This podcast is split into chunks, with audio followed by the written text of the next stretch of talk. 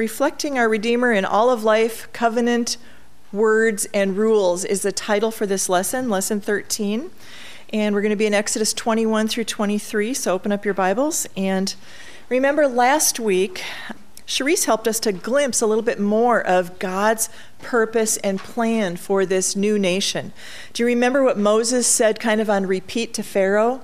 He said, Let my people go that they may serve me, that they may worship me, right?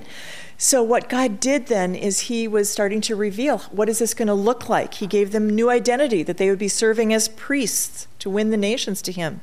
And He gave them His moral law, the Ten Commandments, both that were Godward and otherward, right? They would reflect His holiness. And their obedience would be a loving response to God's saving grace and His redemption in their lives. And now, in these chapters, He's going to tell them how to apply those Ten Commandments in real life situations. So, in your homework this week, you grappled with some really obscure laws and rules, many of which sounded a little strange, right? You might have been scratching your head when you read the sections on the goring of the oxen, or rescuing your enemy's donkeys, or fivefold restitution or roadkill and the festival in the month of Abib, we might be tempted just to skip over these chapters. In fact, I think in my Bible reading plans that I've done for years, I've read them, but I've never studied them up until this year in, in our study of Exodus. What we're going to go to next here is just to ask the question well, doesn't the New Testament say some pretty strong things about the law? And it does, right? Galatians 3:11 says, "No one is justified before God by the law." And then in verse 13 of Galatians 3, Christ redeemed us from the law's curse. And in Romans we read that we have died to the law through the body of Christ. And what God has done or God has done what the law weakened by the flesh could not do. And that we're not under law, but we're under grace. The power of sin is the law. So, how should we as believers think about the law? And I listed six things for you. Number one, the law can't save us or transform us. It can give us direction, but it can't produce obedience and righteousness in us. And number two, these case laws that we see here are specific applications of the Ten Commandments, which were more universal principles. And number three, we need to remember that God was taking a newborn nation for his very own precious people, and they were to be unique from all the other pagan nations around them. And many of these practices would distinguish them from the pagan nations in the, air, in the promised land where they were heading. Number four, Jesus affirms in two of the Gospels the death penalty still for those who revile father or mother. And then number five, with your pen, put a star by this one, because if you take away nothing else from this morning, just remember that these case laws reveal God's heart, they reveal God's character. So I hope you saw more of God this week as you studied. By our obedience, we also reflect God's character to the world around us. And then, number six, these case laws point to Jesus. Do you remember what he said on the road to Emmaus? He said, all of the law, even Exodus 21 through 23, point to him, right? So we're going to go through th- uh, six sections this morning, three key words, and two things to remember. The three key words are re- one, the first one is respect. Many of these laws are about respecting, whether it's about life, people, property, respecting others. The other key word is to reflect. We are to reflect God's heart that we see in these chapters. And then to, we're to remember two things, all right? Remember who you were, that you were slaves, that you were sojourners. But also remember whose you are. Who do you belong to?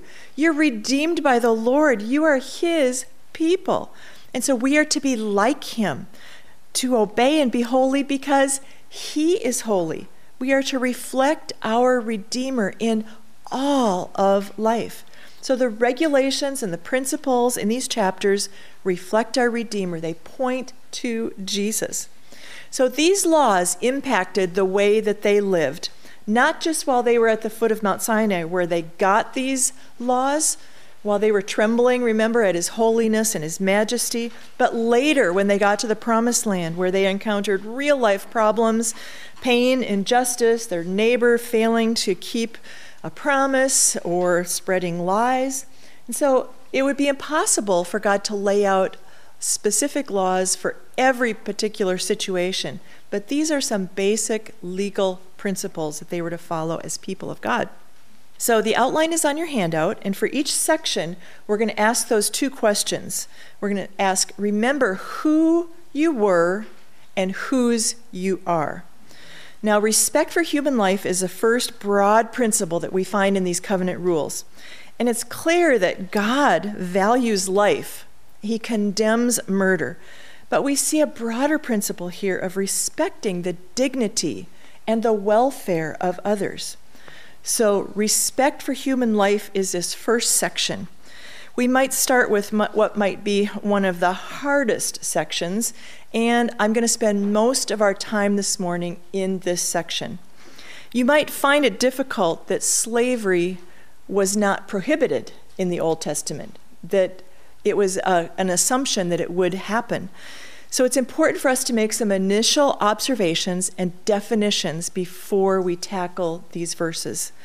So, slavery here in this section is not referring to the transatlantic slave trade where people were brutally kidnapped from their homes by traders, crammed into ships, and sold into a foreign land to work for the rest of their lives.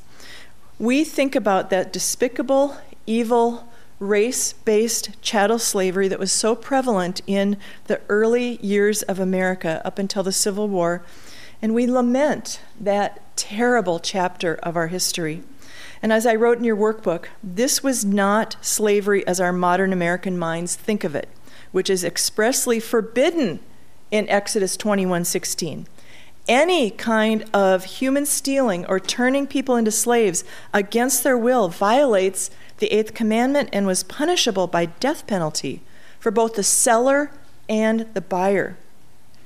And I just can't imagine the theological gymnastics that had to take place for someone to be a supporter of slavery.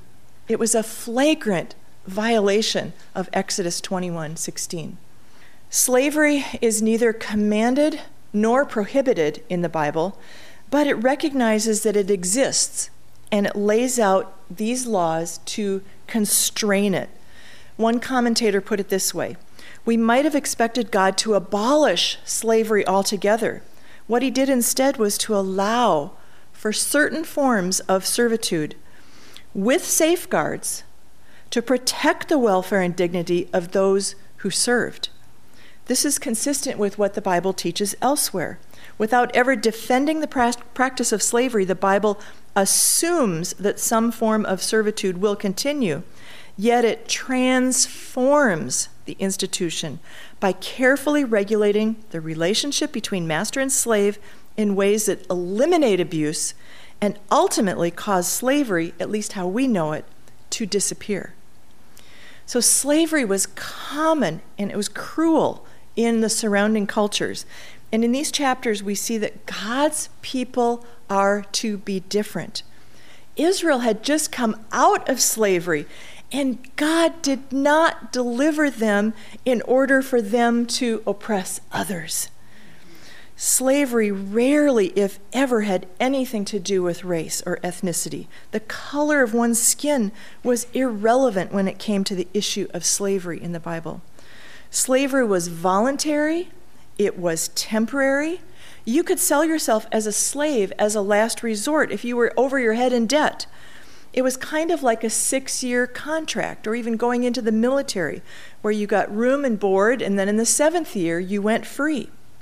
Lifetime service was a choice of the slave, it was not the choice of the master. Additionally, when slaves went free in that seventh year, they were not sent away empty handed according to Deuteronomy 15.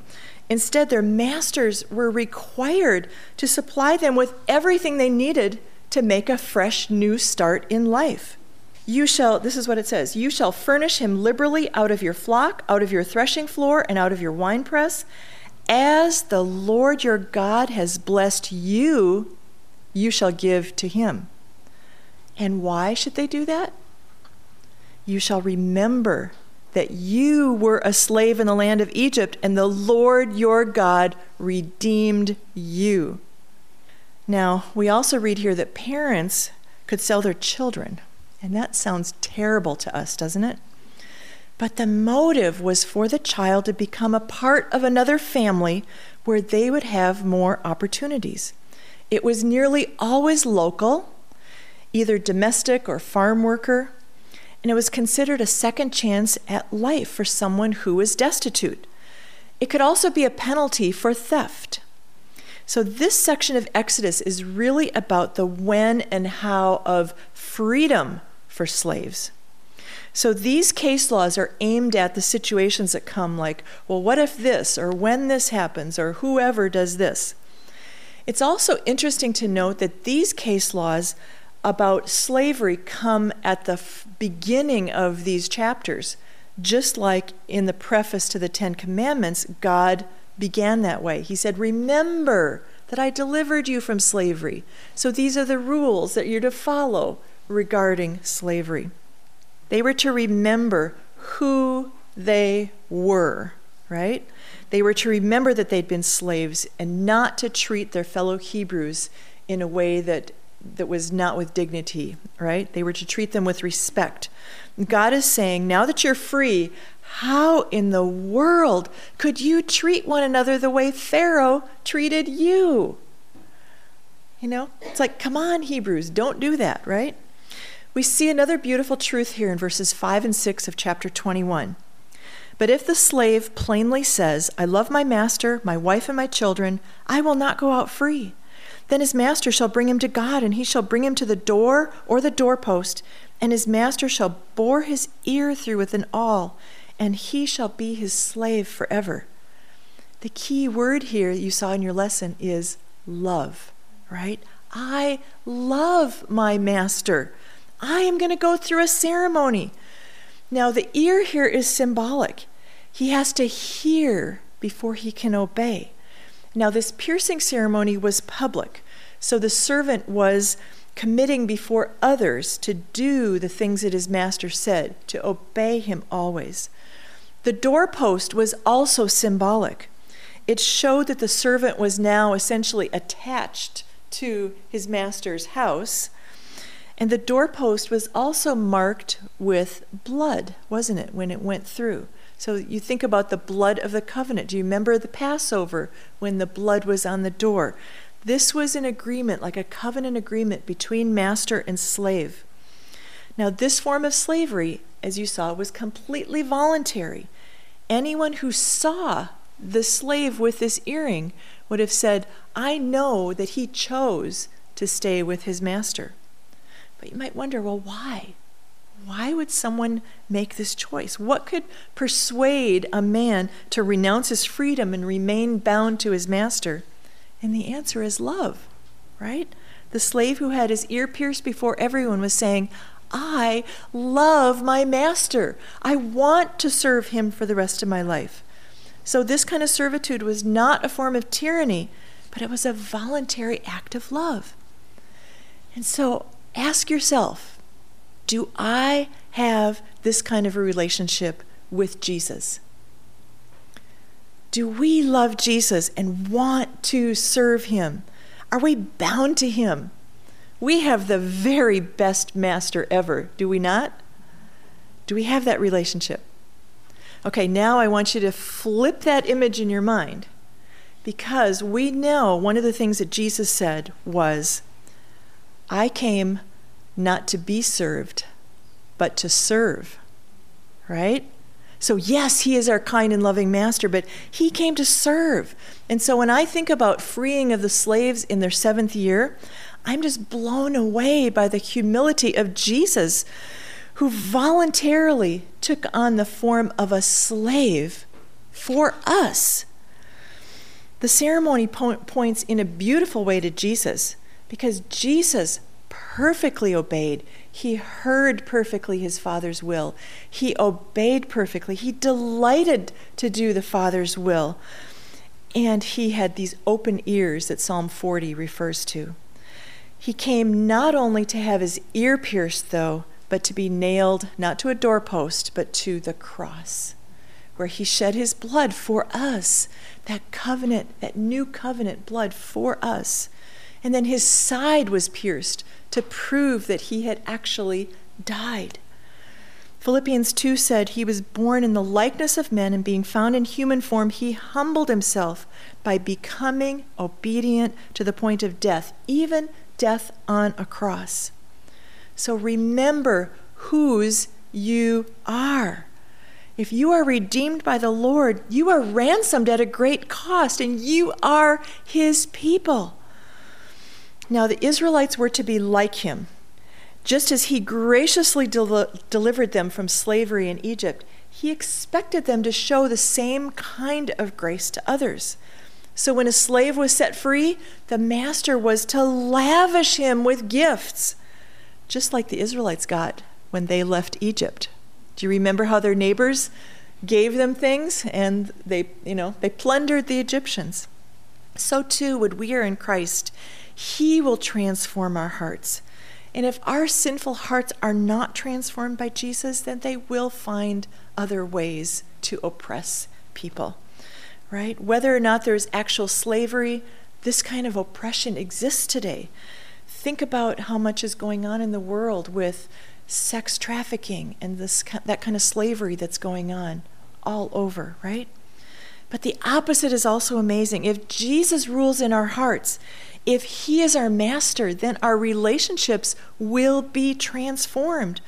We will have just and loving and harmonious relationships with each other, no matter what system we live in.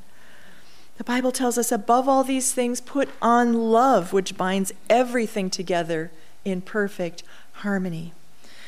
In Colossians 3, we studied this a couple years ago, Paul doesn't say that he condones the institution of slavery, but he tells both masters and slaves to relate to each other, both of them in light of the fact that they're responsible to the same ultimate master, that is Jesus. And in Philemon, Paul writes to a master pleading with him to release his brother in the Lord. In Romans, it's slavery to sin that is highlighted, with Jesus setting us free in order to serve him and not serve sin. Our core problems and needs are still not political, social, or economic, but our needs are spiritual. The root issue is a sinful heart the old self, which will pervert even the best of systems. Now, a brief note on chapter 21, verses 7 through 11, because my heart was jarred a little bit when I read this. When a man sells his daughter as a slave, she shall not go out as the male slaves do. So, what is going on there? Our contemporary culture bristles, right, at a section like this accusing the Bible of having a negative view of women. And perhaps you wonder how can I respond to the critics rather than just kind of be embarrassed and slink away and hope that that's really not what was meant by this passage. Well, when we come to a passage that is confusing and challenging to understand, just doesn't fit with our preconceived ideas, we need to step back and we need to examine our hearts you know, and ask, Lord, am I harboring sin in my heart? Do I have resentment in my heart for how God has made me? What attitudes are influenced by just the air of our culture that we breathe in? What, which of my attitudes are distorted by sin? You know, do we truly want God to transform our thoughts and our attitudes? We can't let our first thought be, God must have been wrong here. Okay, we can't let that be our first thought. The first thing to remember is God's character, God's heart. Remember his goodness. God is always just, always loving and righteous and good and kind. And the list can go on. So we humbly come and we say, Lord, I trust you and your word, so help me understand how this can fit with your character.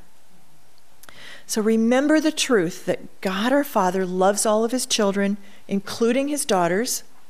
And remember that God's word provides pr- the protection that we need to flourish as his daughters. This section is just a beautiful picture of salvation if you look at it. A daughter who had been sold into slavery could be redeemed. Did you notice that? And then return home. Does that sound familiar to you?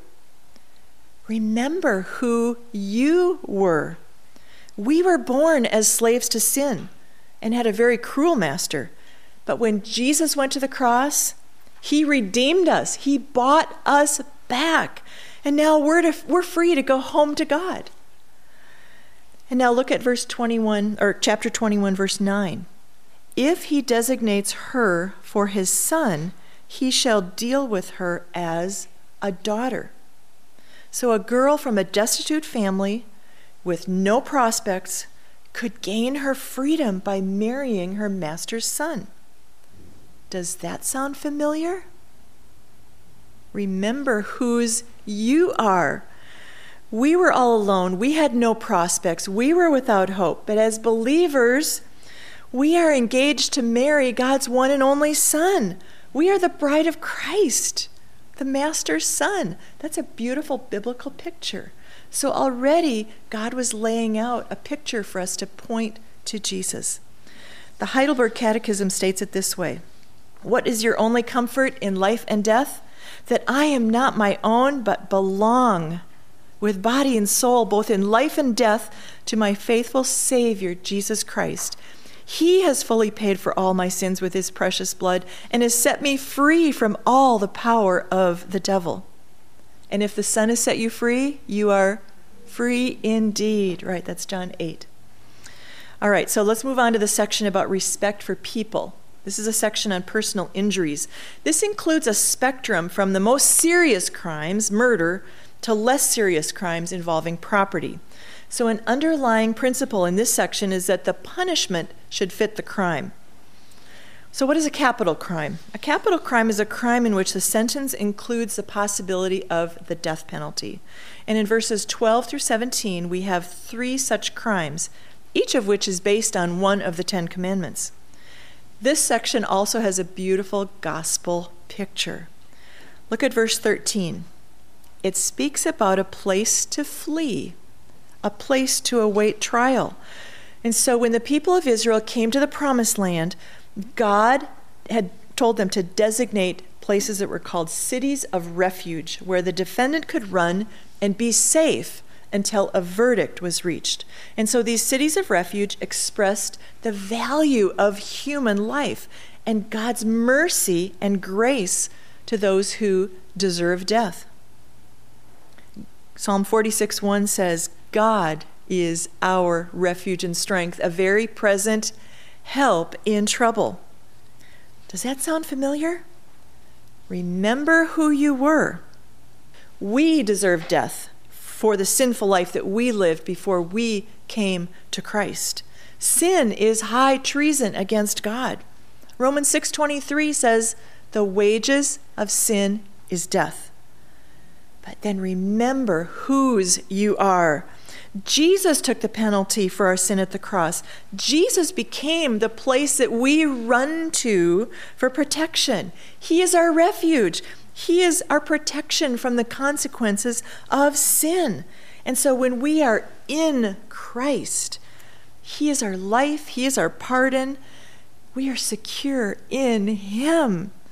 Jesus is our sanctuary. He is the place of our asylum. He is where we find forgiveness. All right, in verses 20 and 21, we see a law addressing physical abuse of slaves. Now, this law protected the rights of those who, by their very status, were more easily exploited, like a slave. But even they had certain legal protections and rights that were afforded to them. Every person's dignity must be protected. If the slave died from punishment, the man was guilty of murder and he got the death penalty. That's what he shall be avenged means. This was radical protection for slaves. The biblical principle of the sanctity of life is highlighted here that every person is made in the image of God. People matter to God.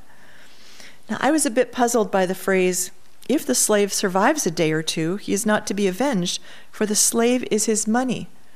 Any of you puzzled by that one? Yeah. Well, if the slave lived, the master was not sentenced to death. Okay, that was not the fine that he paid, per se. And the, the modern day idiom that we might use here is that he shot himself in the foot. Okay? If a master abused a slave to the point of him, you know, being out of commission for a day or two, it was, you know, that, that was no benefit to the master at all. It was really in his best interest to provide for his slave and help him heal and resume work. It was loss of time and work. And so that's how the, you know, how we can understand that, that section a little bit more. Now, in verses 22 through 25, there's a section on pregnant women and their children. When men strive together and hit a pregnant woman so that her children come out, but there is no harm, the one who hit her shall be shall surely be fined, as the woman's husband shall impose on him, and he shall pay as the judges determine.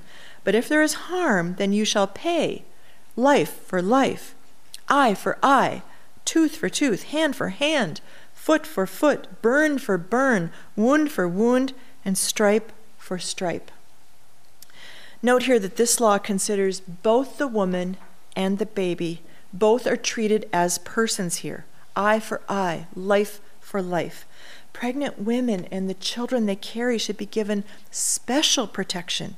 And it's clear from this text that an unborn baby is a person deserving protection, that abortion is murder, and the penalty is life for life.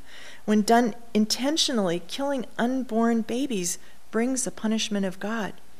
Amos 1:13 is clear on that as well. Phil Ryken, a commentator, wrote this. He said, "What these laws show is that people who don't count to us still count to God. The innocent bystander who was struck with a violent blow, the child ripped from his mother's womb, the slave beaten by his master, all of these people deserve special care the fetus is not a mass of tissue. The slave is not a piece of property. We are all made in the image of God. And since we all need protection, we all need to protect one another. And whenever anyone is harmed, justice should be done. Now, the Latin phrase for this law of retaliation is called lex talionis. It sounds harsh, but actually, the purpose was to restrict the nature of the retali- retaliation. That is to stop excessive punishment. The principle is kind of given like sentencing guidelines meant for judges who are ruling on a case. So, other than the death penalty, it was not necessarily carried out literally, as you can see in verses 18 and 19, where it's not wound for wound.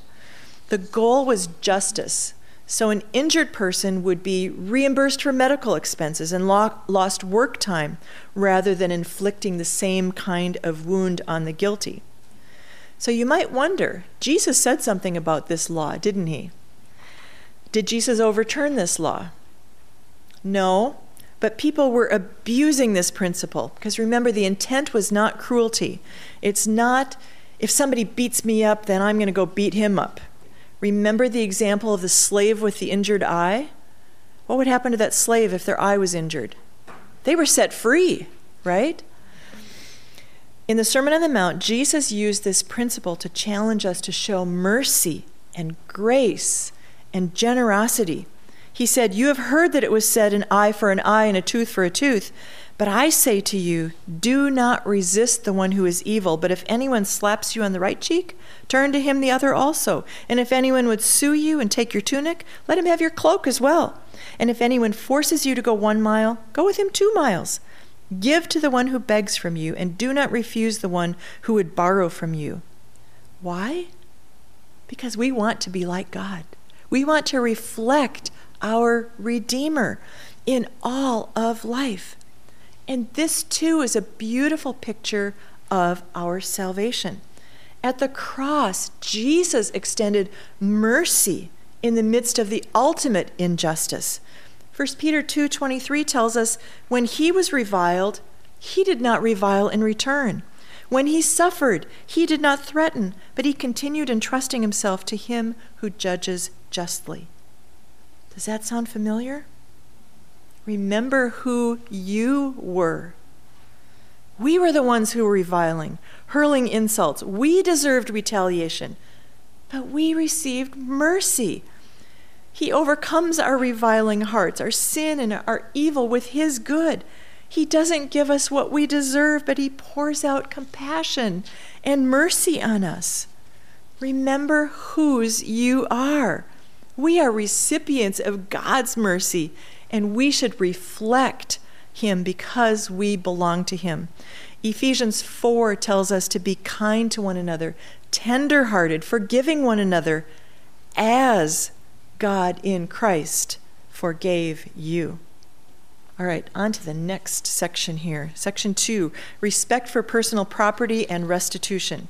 In this section, again, we see the, the principle of the punishment should fit the crime. In other cultures, a thief might have paid with his life, or in some cultures, even now, a thief will pay with getting his hand chopped off, right? Well, what, what God was saying here is that he values life even the life of the thief.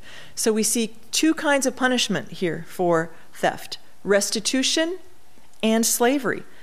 That might seem harsh, but remember it was temporary, it was not lifelong. And so by either directly repaying or by working to repay, the offender then had his value as a person affirmed. Unlike today, there was no prisons, so he wasn't confined with thousands of other prisoners, but he had to work to pay back what he owed. In our justice system for theft, usually it involves jail time, but it doesn't always mandate restitution. A thief might go to jail, but they don't always have to pay what they owe. But these laws here required direct restitution to the victim, unlike in our day when a fine might be paid to the government instead of to the victim. Now, this section is also a beautiful gospel picture. Do you remember the story of Zacchaeus? How he meets Jesus and his heart is transformed. He said, Behold, Lord, the half of my goods I give to the poor, and if I have defrauded anyone of anything, I restore it fourfold. That's above and beyond the required restitution. Does that sound familiar? Remember who you were. We were sinners. We were stealing from God's glory. We are thieves like Zacchaeus. And Exodus 22 3 says, If he has nothing, then he shall be sold for his theft. We too deserve punishment, and we have no means to pay our fine. But remember whose you are. Jesus gave everything everything to pay the debt that we could not pay. He gave his life for us. We reflect our Redeemer and the new heart that he's given us when we serve sacrificially and are willing to make restitution. And here we get to the heart of our uh, of our section here, reflecting our Redeemer's heart. Respect for people is based on God's character, God's heart. God is compassionate, so we should be compassionate. God is holy, and we're his people, so we should be holy. God has mercy on us, therefore, we should have mercy on others. So remember who you were. This, in verse 21 of chapter 22 here, is a guiding principle for all of these laws.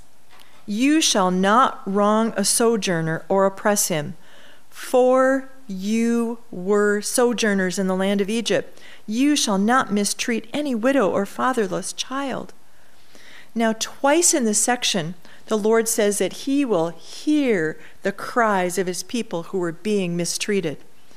They needed to remember, and we need to remember how God heard their cries for help. Do you remember back in Exodus 2 how God heard, He saw, he knew, he remembered his covenant. All right? So God hears us when we are oppressed as well. God has rescued us out of our sojourn too. Twice, God says that he hears the oppressed and the mistreated. right? So if we are God's people and we love Him, we will not want to hurt others. No, we will remember how God heard our cries when we were oppressed. And when we lend money to a brother or sister in Christ who is poor, we should not demand interest, this says. Do you see Jesus here in this? Jesus became he left the riches of heaven and he became poor so through through his poverty we could have his riches, right? And we are to reflect him to the world around us. All right, section 4. We need to have a respect for the truth and integrity. In this section, we see that just laws reflect God's perfect justice. This section details the requirements for a fair judicial system. The number one thing is just laws. God is giving them just laws here. Not all of our jo- laws are just, right? But God's laws are just. Honest judges is the second thing. And God says here, even just laws can be misinterpreted by a partial judge or an unjust judge. And the third component is faithful witnesses. Lying witnesses are wicked and malicious, according to this text. And God goes on here in this section to say that none of these components, the laws, the honest judges, faithful witnesses, should be influenced by numbers. Okay, in verse 2, like if many people believe this, you don't be influenced by it. Or in verse 3 and 6, money shouldn't influence it. Verse 4 and 5, personal emotions shouldn't come in. And verse 9, your social status is not a part. Okay? We should be people of impartiality, not showing favoritism. Do you see a beautiful gospel picture here in this section? Remember who you were. Read Exodus 23 7. What did God clearly tell them here in this verse? I will not acquit the wicked. Who's the wicked? That's us. All right? We're the guilty ones who deserve punishment. And when it comes to, to, we deserve the punishment. We are sinners, dead in our trespasses and sin. But God, in His grace, justifies the ungodly. Romans 4 5 says, And to the one who does not work but believes in him who justifies the ungodly, his faith is counted as righteousness. How, how can he do this? Because Jesus took the penalty for our sins at the cross. God is just and the justifier. Does that sound familiar? Remember whose you are. Romans 5 6 through 11 is so beautiful. It says, For while we were still weak, at the right time, Christ died for the ungodly. For one will scarcely die for a righteous person, though perhaps for a good person one would dare even to die. But God shows his love for us in that while we were still sinners, Christ died for us. Since therefore we have now been justified by his blood, how much more shall we be saved by him from the wrath of God? For if while we were enemies, we were reconciled to God by the death of his Son, much more now that we are reconciled, shall we be saved by his life. More than that, we also rejoice in God through our Lord Jesus Christ, through whom we have now received reconciliation. So we are justified, reconciled, saved people who should reflect the justice of God in all of our actions.